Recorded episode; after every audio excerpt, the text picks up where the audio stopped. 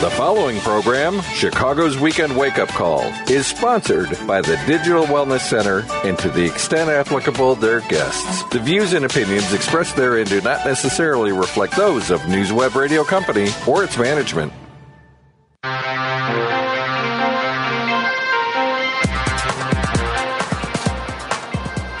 Welcome, everyone. Good morning.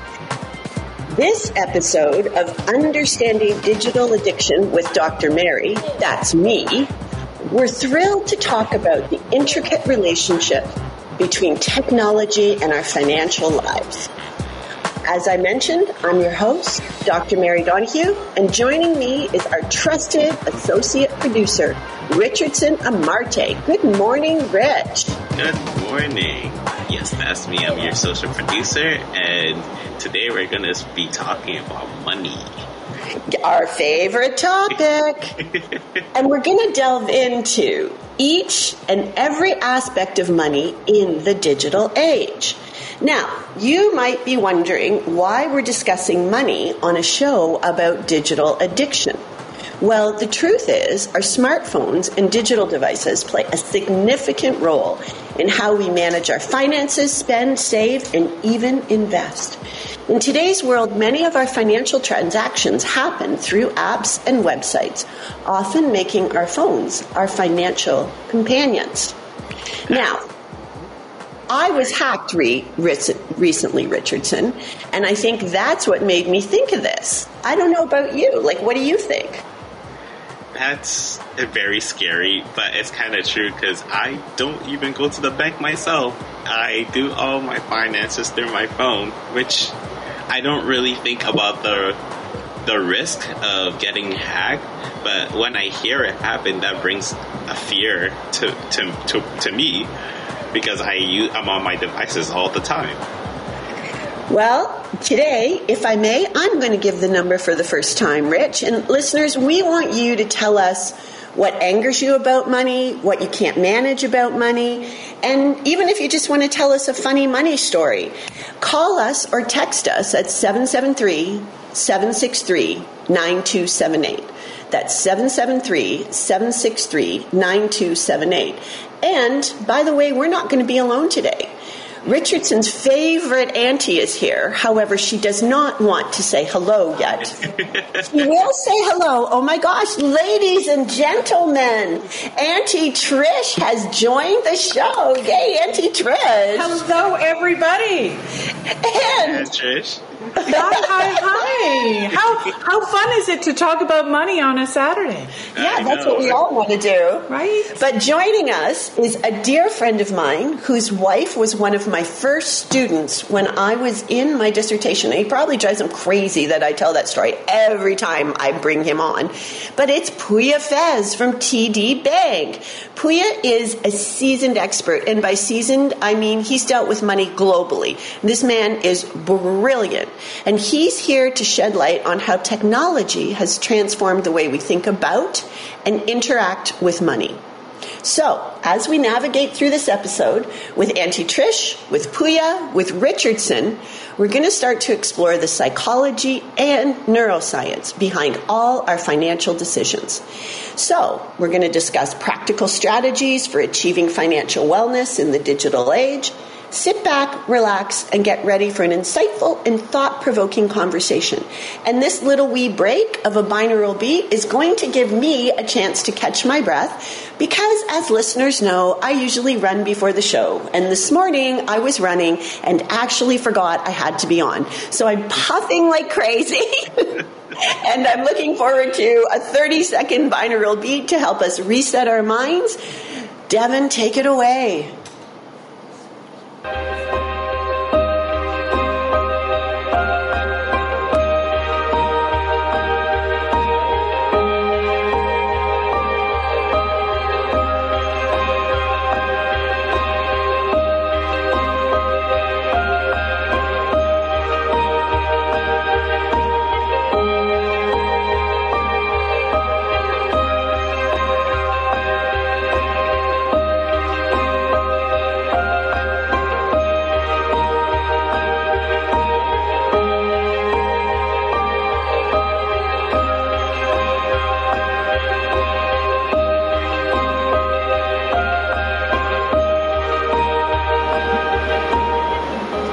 Welcome back to Understanding Digital Addiction with Dr. Mary. In this segment, we'll dive deep into the fascinating world of the neuroscience of money. Money has a profound effect on our lives. It's had a profound effect since the beginning of time, since we started being a civilization. We've always started trading something. If we go back in time, people talk about Cleopatra being the last pharaoh, all of these things. We have money from that time. And Cleopatra's picture was on that money, and she had to approve that money. That's how powerful money was. It had a pharaoh on it. And one of the things we know is it stirs up strong emotions, whether you have a lot of it whether you have none of it. Trish and I had a small party last night, and we all talked about money. And it was a really interesting way of looking at money what's enough, what's too little, what's too much. But one of the things we didn't talk about with Uncle Al and Patrick was how does our brain react when we handle money or make financial choices. Remember, feel free to call and text us at 773 763 9278. To help us unravel this mystery, we are joined by my dear friend Puya, who's go- who is from TD Bank, but is also a global financial expert. Good morning, Puya. Dr. Mary, thanks for having me. It's a pleasure to be here.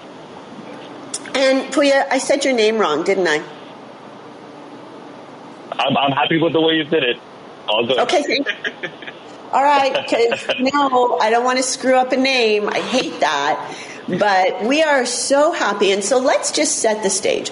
What? Let me explain what or understand what is going on in our heads, Puya. Like you deal with this every day during the crash a couple years ago, I remember, or was it last summer, whenever the stock market crashed, I remember the intense stress you were under because you cared so much for what your clients were going through. Why do our emotions often run high when it comes to finances? Well, Dr. Mary, you know, past uh, few years have been challenging to say the least, and um, our, our brains are just wired to react to money um, because of its significance in our daily lives. You know, our security, comfort, um, even power in some sense uh, comes from money. And when we handle money or, you know, face challenging financial decisions, several brain regions in our um, sort of head come into play, including the prefrontal cortex, which is responsible for decision making and impulse control.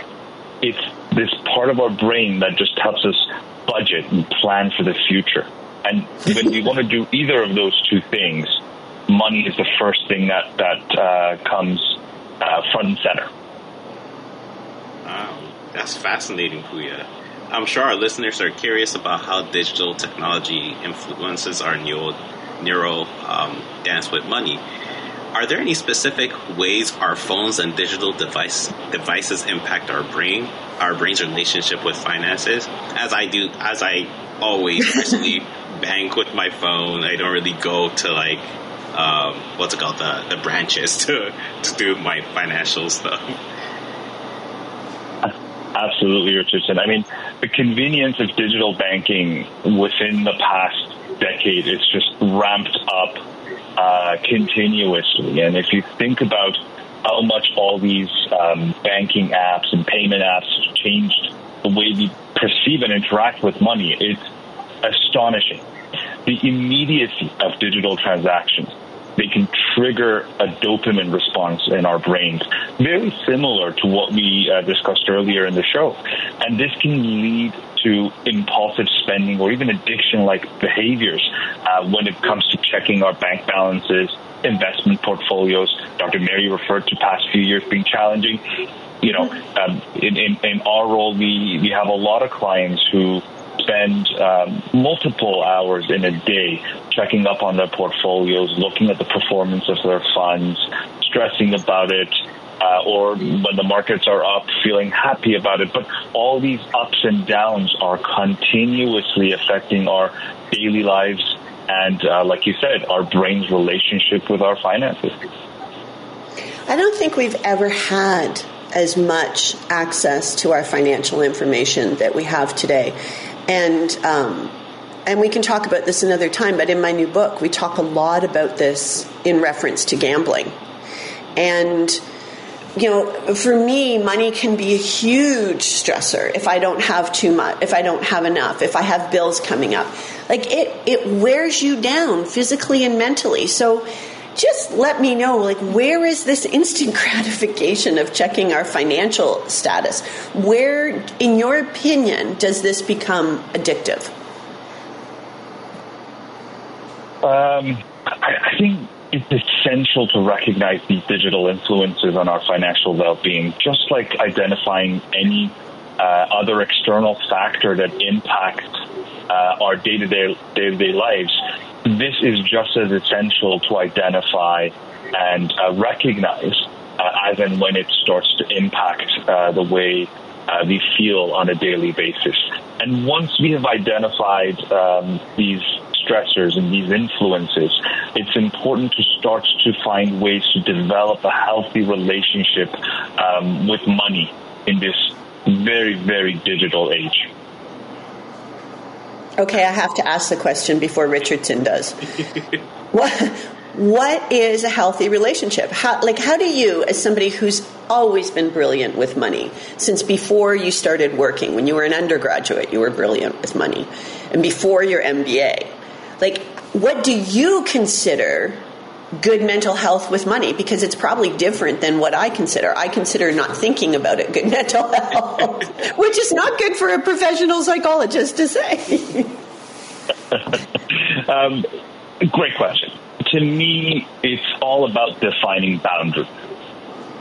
Just like anything else, um, if we have clear boundaries um, around our relationship with our finances, we start to react to its ups and downs in a much more coherent and pre-planned way. Um, and, and there are many ways we can go about uh, approaching this, but, but in my professional experience, having a plan, having a budget, having some sense as to where this money has come from, where it's going, and uh, why it is how much it is. Uh, it, it, gives you that, that sense of calmness when you're dealing with uh, the day-to-day ups and downs of it. So um, it's it's all about drawing those lines uh, within a well-constructed framework. I love that. That as you were talking about um, and explaining the ups and downs of the, our emotions when we when we look at our finances, and as Dr. Mary pointed out, the the ease, how easy it is to look at our finances. It's it sounds so exhausting. like if I if I was investing, I saw one minute, oh, I'm down. I'll, I'll be a little scared, and then another minute it's up. I don't know how fast invest, like stocks goes up and down. I, I I don't really do too much investing, but that sounds really really exhausting. And as he pointed out, setting a boundary. And Dr. Mary asked a great question, and she beat me to it. we think too much alike now. I know. I appreciate you asking because this is great insight. Um, and to our wonderful listeners, I wanted to um, invite um, you all to share your thoughts on money. Uh, remember that feel free to call or text us at 773-763-9278. And Richardson, you know, it's really funny that you mentioned that, that you would be checking this, you would be checking that. This is nothing new for the brain. Um, back in the 19, I guess, when was the crash, Puya? 1929, the big crash where people jumped off buildings in New York and Chicago because they felt oh, that God. they had lost all their money. Um, yes, yes. Like, if we look at money as insight into our culture, money drives lives, it drives deaths, it also drives economy, it drives lies, it drives books. Think about money as if a, an alien force was to come down and look at money, then they would equate immediately money and power. And part of me worries because does that mean we're losing intelligence as a powerful format of defining ourselves? Is it all just about money and power? I mean, that's a question for our listeners. I'm, I'm very interested in that. Um, as we go to the next segment, which I'd love to delve deeper into the intersection of money and the human brain, I'd like to take a little wee look at and talk about my new book that's coming out in March. Um, it'll be on Amazon and in bookstores and all of those kinds of things. But it's a storybook, and it's the story of my brother's addiction to gambling. And why that's important is because none of us knew until he was facing losing a lot of money. And the physical side of how his body reacted that evening during Thanksgiving was a huge aha moment for me. And my my husband and I remember checking on him, thinking he was going to have a stroke or a heart attack. He lost his color. He was breathing heavy. It was it, fascinating. You know, as a scientist, I was like, "Oh, what's going to happen next?" But as a sister, I was like, "Should I call nine one one? What am I going to do?" And as we move into the next segment, I'd like to share a little interesting data that I discovered based on that. On average, people spend three hours and 15 minutes on their phone each day and check them anywhere between 58 and 2100 times a day. They have become an extension to ourselves. 75% of Americans admit to being addicted to their phone. And think about how much money we spend on our phone. I was talking to someone on Thursday in a business meeting, and he doesn't gamble, but his addiction is when he's tired. He orders things on Amazon, and sometimes things show up at his house the next morning, and he's like, Wait, what? Did I order this? I want you to think about if these phones were drugs or alcohol, there would be an outcry for intervention. And yet, because digital addiction goes unchecked, it impacts our mental and physical health. And that's what I'd like to talk about in this segment. Let's really begin to understand that. Listeners, some of you may have experienced it, and I, I, I did. There's been times when I have been so stressed about money, I can't even breathe. All I can think about, and I know the signs of what's causing stress. And I'd like to welcome Aunt Trish back to the to the call for this because I think, you know, she has been amazing throughout our entire history. Aunt Trish and I have known each other Decades. for a while. Decades. Yeah. That's all we're going to say now. That's our whole new thing. And um, we're, we're going to talk about this whole idea of how our brains can work against our financial well being. And, you know, I think, Rich, that's a really interesting place to start, whether you're 15, whether you're 50, or whether you're even 70. You have to begin to understand money. And I think our relationships with money begin when we're kids. Oh, absolutely. I mean, you know, when we grew up, Yeah. we heard a lot of, well, we can't do that, we can't afford that. It was money became a control, but it also became um, a fear. Yeah. And and I know that when I stopped saying that to my kids, instead changing the narrative to, well, we're not going to invest in that, or we're we're not going to do, we choose not to invest in that, rather than we can't afford it. My relationship, how I spoke to myself about money, changed.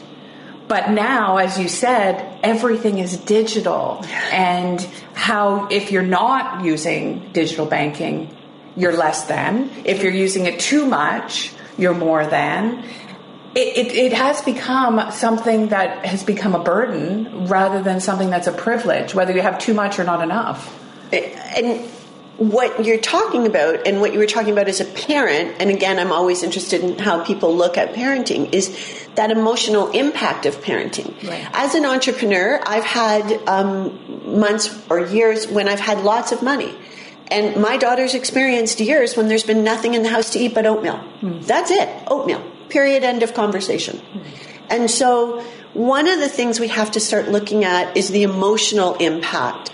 And it's really crucial to begin to understand. And I don't know, Richardson, if you've ever experienced it, or Pooya, if you've ever experienced this, how our emotions can lead us astray when it comes to managing our money. Have, have either of you experienced this? Uh, I don't know about would, you, Richardson. So go ahead. No, no, no. Go ahead. Go ahead. Um, so, in, in my line of work, um, emotions are a huge part mm-hmm. of uh, the results uh, and the results driven business that we're in. Um, and and uh, it, it involves uh, a lot of my conversations on a daily basis with my clients who are either um, too happy about markets and want to um, you know, dedicate more of their resources to it, or they have panicked by something that has happened and would like to pull back and, and uh, take all their investments out. Uh, so, you know, you, you see this on a on a daily basis where emotions rule our decision making when it comes to finances and money. That could be a positive thing, that could be a negative thing, and, and it's different for each person. Um, but it's again, uh, you know, we talked about different ways to uh, draw a boundary between uh, us and money and develop healthy habits. It starts by developing a healthy relationship with money.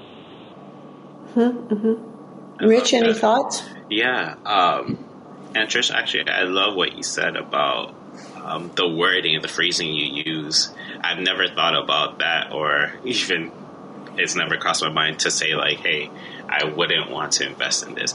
Um, my my mindset has kind of always been in a scarcity mindset. I'm always trying to hoard it, which affects, um, I guess, the the way I live. It's um, that fear of like, oh shoot, I wouldn't have enough money to do this, to do this, to do this, but not really understanding um, the abundance that I already have in not money, but be able to do it. But it kind of, I have this question where, like, why do does that money or why does that thought have such a heavy grip on people, on on our minds, and on our our physical well being? How does that come about? Well, and that's the neuroscience of money. And I think we need to start talking to our kids about this. If our kids are old enough to be on a phone, they're old enough to begin to understand how their brains work. And our brains are wired, like they're wired to identify threats. That's what fight or flight is all about. And it's, you know, we have dopamine in our brain, which seeks pleasure. If it gets too high, we make bad decisions. If it gets too low, we make no decisions, which in puya's world is horrible. So we really want to start to think about that. But what happens is what you just named, Richardson, which we've all experienced, the fear of scarcity, is deeply rooted in evolution. Otherwise, we wouldn't be here. If we weren't aware of scarcity, we wouldn't have created farms. We wouldn't have started domesticating cows. We wouldn't have ended up building houses or bureaucracies or any of those things. We always have to go back to history to understand what's happening today and look to what's happening in the future. Um, go ahead. Can I ask you a question? So. Yeah. I agree 100%. I mean, we, we are part of our family history, yeah. and it wasn't too long ago that a lot of our, our ancestors had nothing. Yeah. And we are definitely the blessed well, we're generation. Irish. We're Irish. the blessed generation. So how do we take that that scarcity that keeps us alive, right? That keeps this generation going, but create that healthy relationship. And I think, uh, Richardson, you said the word abundancy and that the blessing of abundancy because that is the truth. How do we take those two and create that healthy mindset of balance of fear and scarcity which keeps us alive but also looking to the abundance so that we can welcome more of it into our lives you have to go back to behavior modification and that's what we're you know we always we begin to start talking about this and um, Richard, like I've created a little, if anybody ever wants it, I've created some parenting guidelines for people so that their children grow up understanding money in a healthy way. To answer your question, it's behavior modification. So, for example, if you earn a dollar and you take that dollar and you put 10 cents of that dollar in a jar, You see 10 cents in a jar the first time you do it. It's fine. Your kids see 10 cents in a jar while you do it. And then you do something else and you put 10 cents in a jar. And then you begin to create three jars. Even in your life, you can create these mental three jars. And a lot of this work was pioneered by Neale Godfrey out of New York. She's a brilliant, brilliant finance person. But the first jar you put 10 cents in for fun. The next jar you put 10 cents in for all that important stuff food, shelter. Maybe you put 25 cents in that dollar. And the other jar you put towards paying down your debt if you have debt, or you put it into savings. And what you begin to see is using three of your senses. As the pennies go in that may represent dollars, you start to see that build up and you start to see a reflection of your action. And you see, that's the problem with dealing with money digitally. Unlike when we used to have, which isn't safe, don't do this, but we used to have money in our houses. We could see the money. We can't see the money. And so what I'm advocating is get off digital and start to create three little jars, even with pennies or dimes or nickels. So you begin to understand the value of what you're doing. Another way to do this is draw on your fridge, draw in your bedroom, draw on your bathroom. Um, most people don't know um, the author of How to Win Friends and Influence People started off as a pauper. And he would draw on his bathroom mirror his success lines. And one of his success lines was money and how he handled it and what he did. So those are things that we really need to start thinking about how to modify our behavior. And then we begin to modify our speech into abundance, which is, darn it, I can't do this. Mm-hmm. Versus, wow, I'm going to have to wait a week to do this. What's the worst that's going to happen if I wait a week? Or the language of I get to. Not I have to go to work. I get to go to work. Yeah. And those little tiny words change everything. Yep. And so you have, like, unfortunately, digital is designed to control you. You have to start controlling digital. And that is the only way you're going to balance your mental health and your emotions about money, about relationships and about self. And these are things that we really need to start talking about. One of the things that I'd like to explore on a future show is the idea of spirituality through digital. And spirituality isn't, you know, going to a certain church or not going to a church. It's none of those things. I totally believe in God, 100%. I'll say it out loud. I'm great. I hate his management team. That's where the issue is. And so we need to talk a little bit another time about this idea of our personal spirituality. Um, and so recognize that your brains can work for you and against you is the first step that we really want to begin to look at. I hope that makes sense. We should probably talk a little bit about budgeting and how to create a visual budget um, for your brain. So the best way to modify your behavior is to use three senses, tactile, visual, and auditory. And so if you create a budget, what you just said, like re-say your word. Let's say you want to say for, oh, I don't know, Richardson, a wedding. And a baby, a, a car. Let's say for the wedding. baby, not now. yeah, skip a baby. And then um, we start focusing on the wedding. Like the idea is this is what I am saving for which means if you have a four, you have to have a no. Like you can't. Yeah, your purpose and your passion. Yeah. Right? You put it where it belongs. Action, reaction. Yeah. And that's the way you begin to create a budget is the same way you create goals. I'd be interested in Puya's ideas on this. Like we need to understand that the technology is drawn in. For example, um, certain ads on, I saw them on Instagram, on Amazon, on all these things make you think you can't live without something.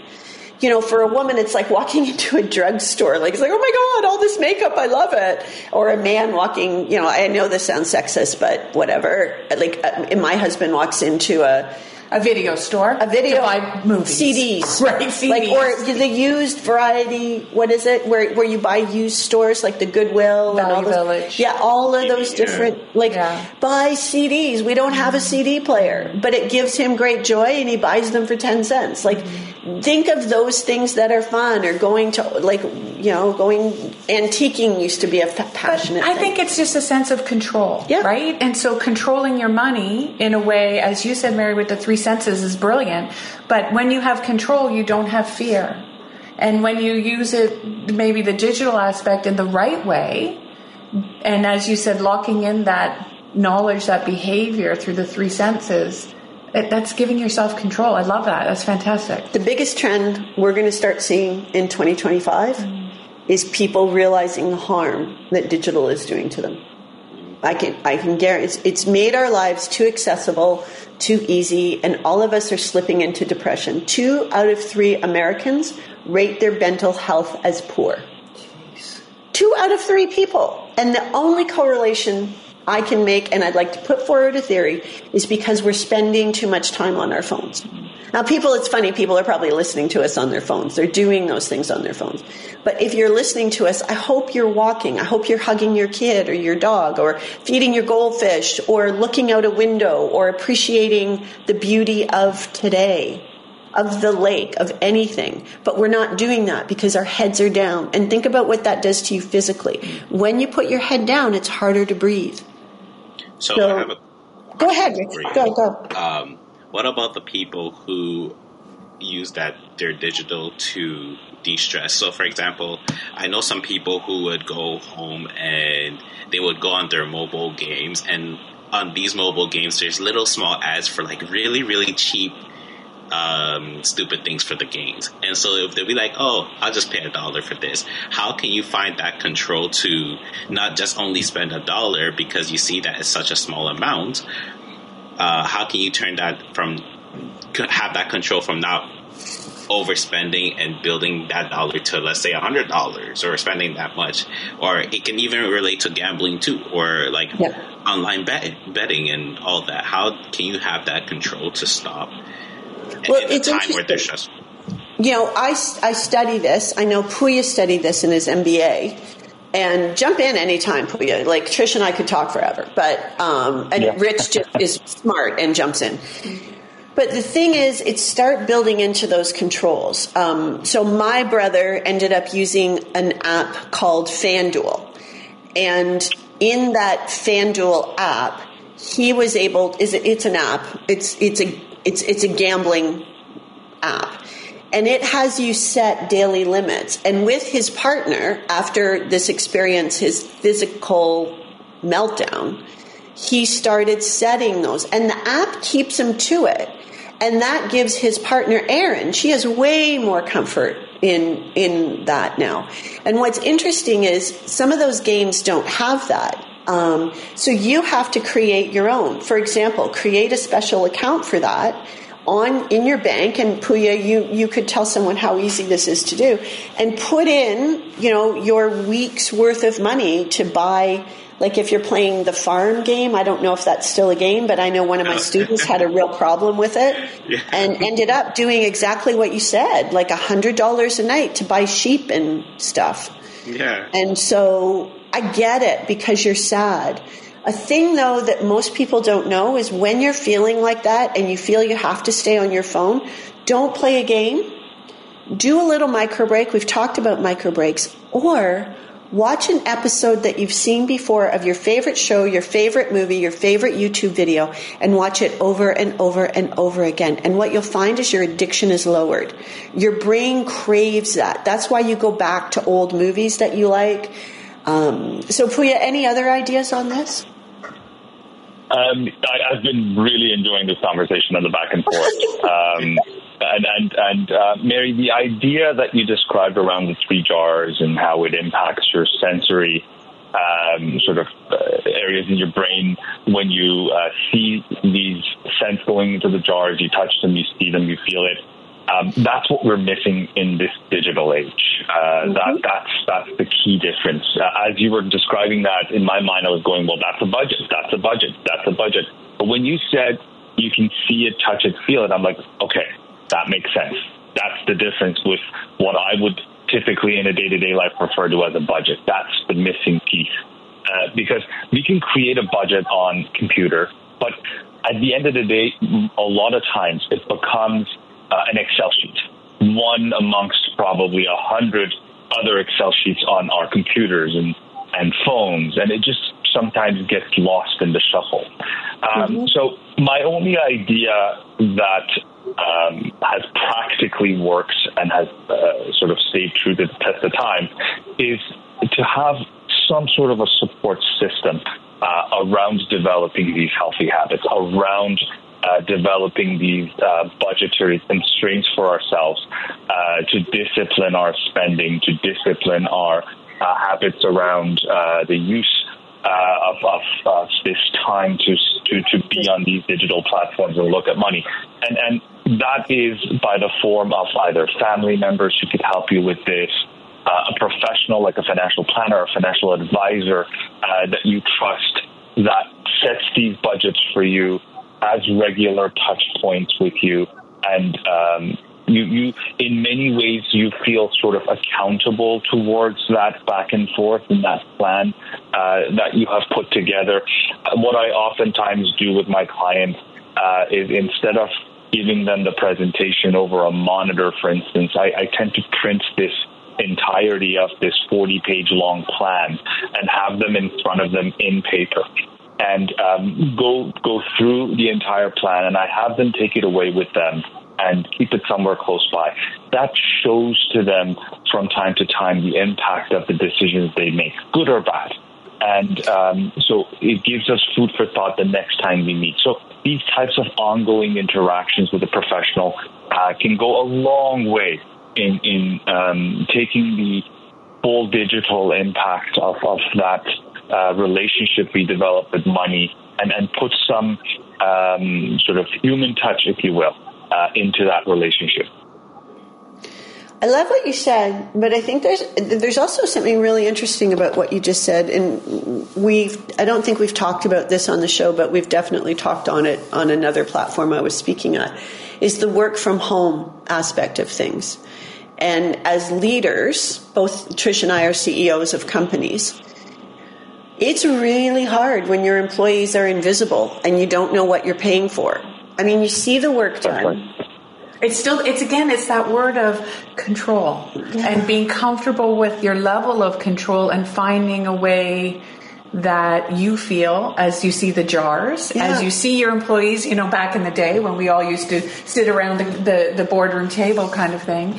It, it's finding a way to feel like you you have things under control or in control you know and that's the hard part and and again uh, do you use do you use digital or do you just as Puya says you know it's personal you make it personal again that's i think we have to start making things personal again like i miss the humanity of relationships and covid stole that and i think it's something we need to to start stealing back and i think part of the problem with our money is like we were hugely negative, negatively impacted with COVID. We're still paying thousands of dollars to recover from the money we lost because the economy was shut down. And you know, I think we still have like forty thousand dollars left to pay. That's a but lot of freaking money. Of everybody's yeah. men, uh, their their their mental state, as well as how they how other people are looking at the world, how the economy is running, how people are spending, not spending, yeah. where they're putting their their investment all that has changed and it's hard to navigate the world when as you said mary sometimes we have to look back at history yeah. but we really don't have anything that's like this that has happened to go, okay, remember when? Oh, we actually do. Okay, But good. we don't remember it in our lifetime. No. It was New York. New York was shut down for three years. Mm-hmm. New York was emptied for three years.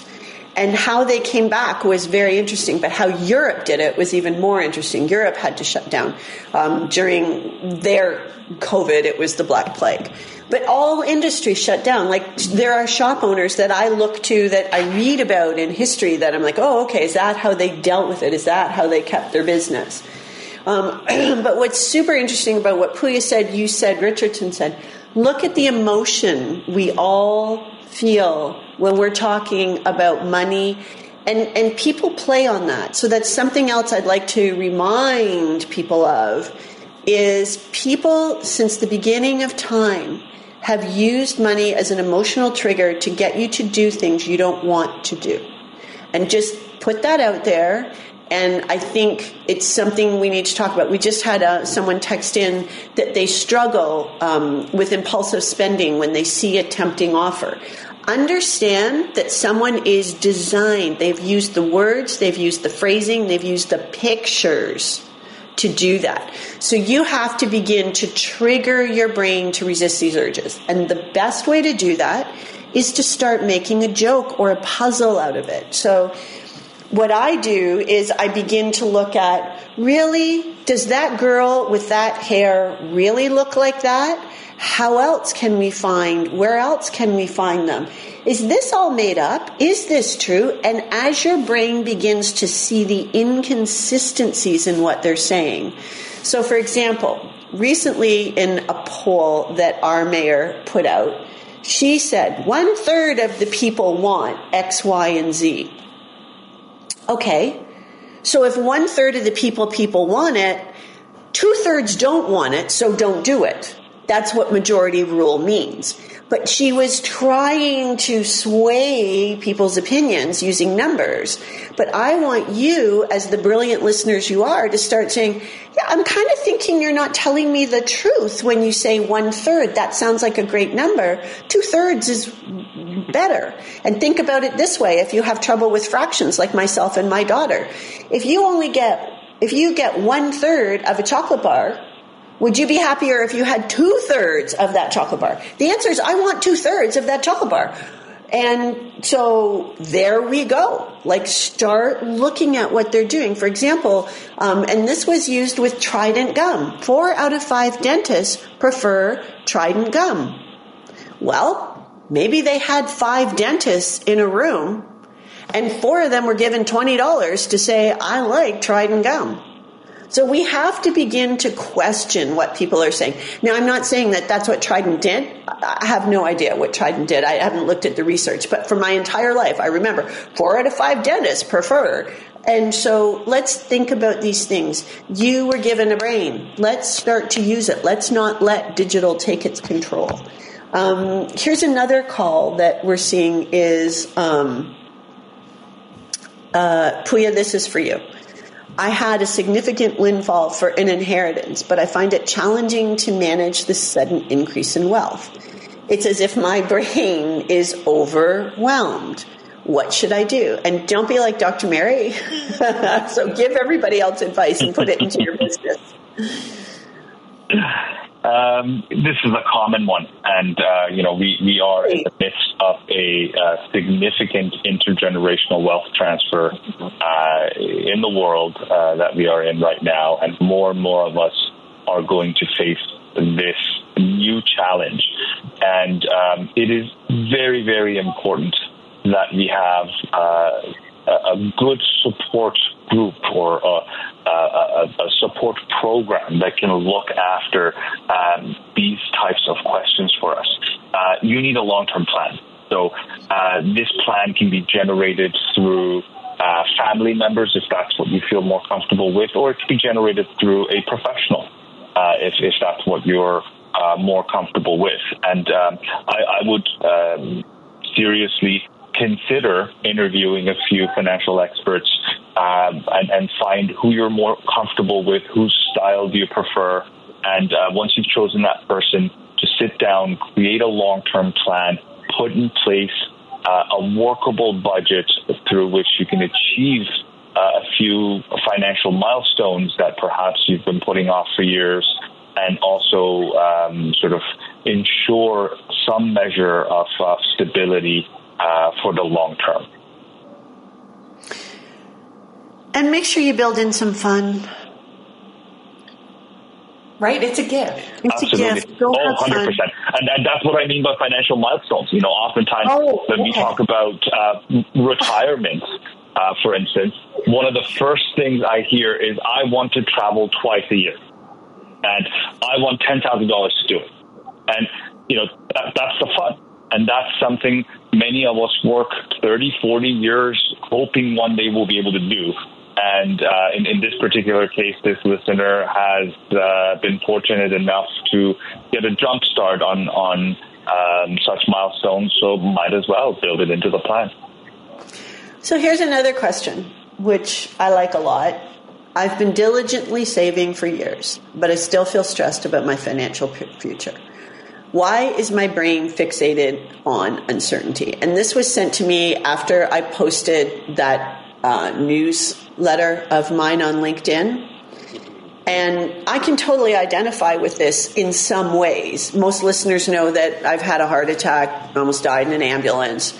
And so my relationship with money is totally different because the last thing that I was thinking about when I was in an ambulance was sure as hell not if I earned enough money or not, or if I had enough money in the bank, or did I need more money in the bank. I got to be totally honest with you. My mind was on my fa- my husband, my daughter, and our trip to Florida. like, that's what I was thinking about. And so, um, what you need to do is maybe take a little bit of that almost died mentality and say, okay, it's, it's not, it's not the be all and end all of our lives.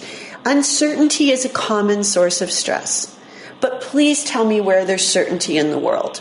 Like, for example, if you're looking at waves on a beach, is it certain that the waves are going to come in exactly the same time every time? No, but the certainty is the water is going to move. So no matter what happens, you're going to have an opportunity to earn money. Now, it may not be the way you want to earn it. I have cleaned stores. I have cleaned offices. I have cleaned bathrooms. Yeah, is that the way I want to use my education? No. But does it give me money to pay the rent?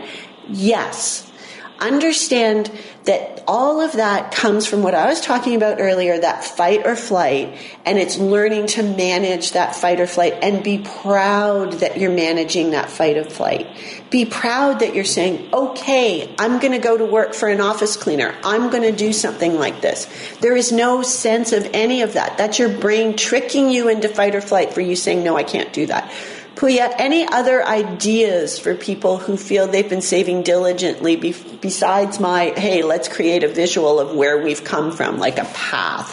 What, what do you do with people who say, I've been saving diligently for years? My first question is usually, for what? So a lot of people say, I've been saving diligently, but what have you been saving for? And I think that's where the uncertainty comes from. Because once you know what you're saving for, then that's the first question. And then you can move on to the next one being, how much do I need? And all of these little questions culminate in, in um, what would probably make me sound like a broken record, but a plan. Uh, a plan will, will help bring those future uncertainties to the now. And I, I really firmly believe the ability to live in the now is an art uh, is an art mm-hmm. that can be helped uh, to be achieved by some tools such as uh, a plan. Plan can bring future events into the now. They can put it in front of you in a more certain way that our brains are wired to appreciate. And um, it, it's all a practice of mindfulness. We, we need to uh, be able to capture uh, all the different elements in our lives in, in some form of a coherent way. And, and oftentimes, uh, my best answer for all of these types of uh, challenges uh, is to have a plan in place.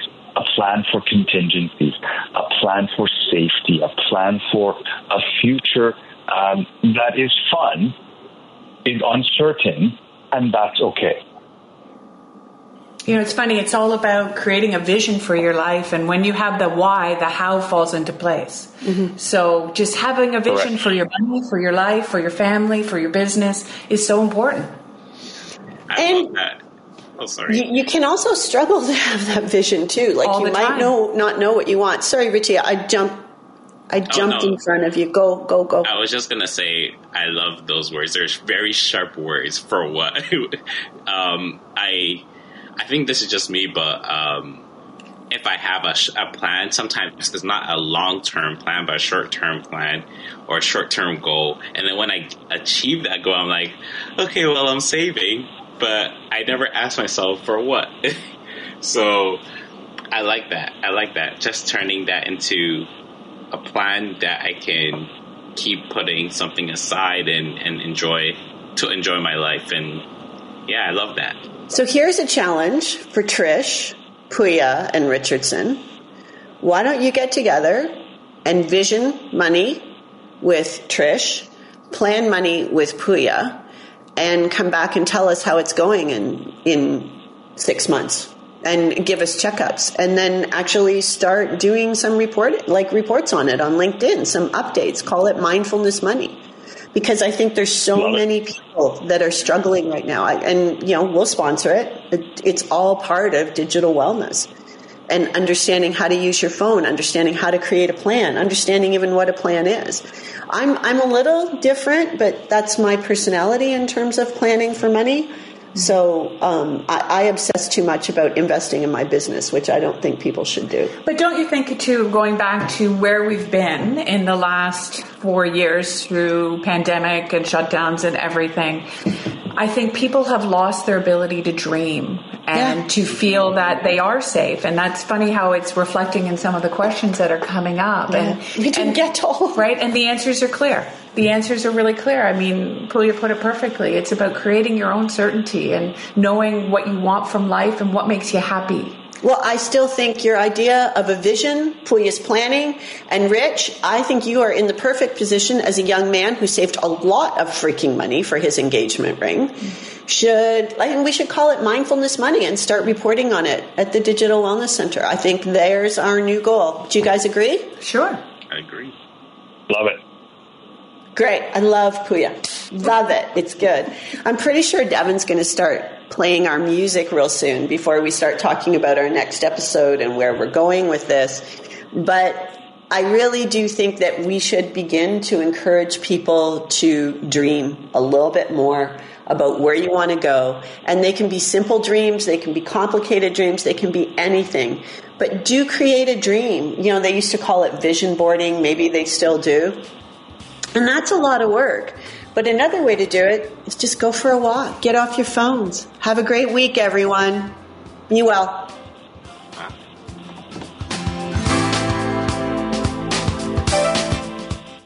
The preceding program, Chicago's Weekend Wake Up Call, was sponsored by the Digital Wellness Center and to the extent applicable, their guests. The views and opinions expressed therein do not necessarily reflect those of News Web Radio Company or its management.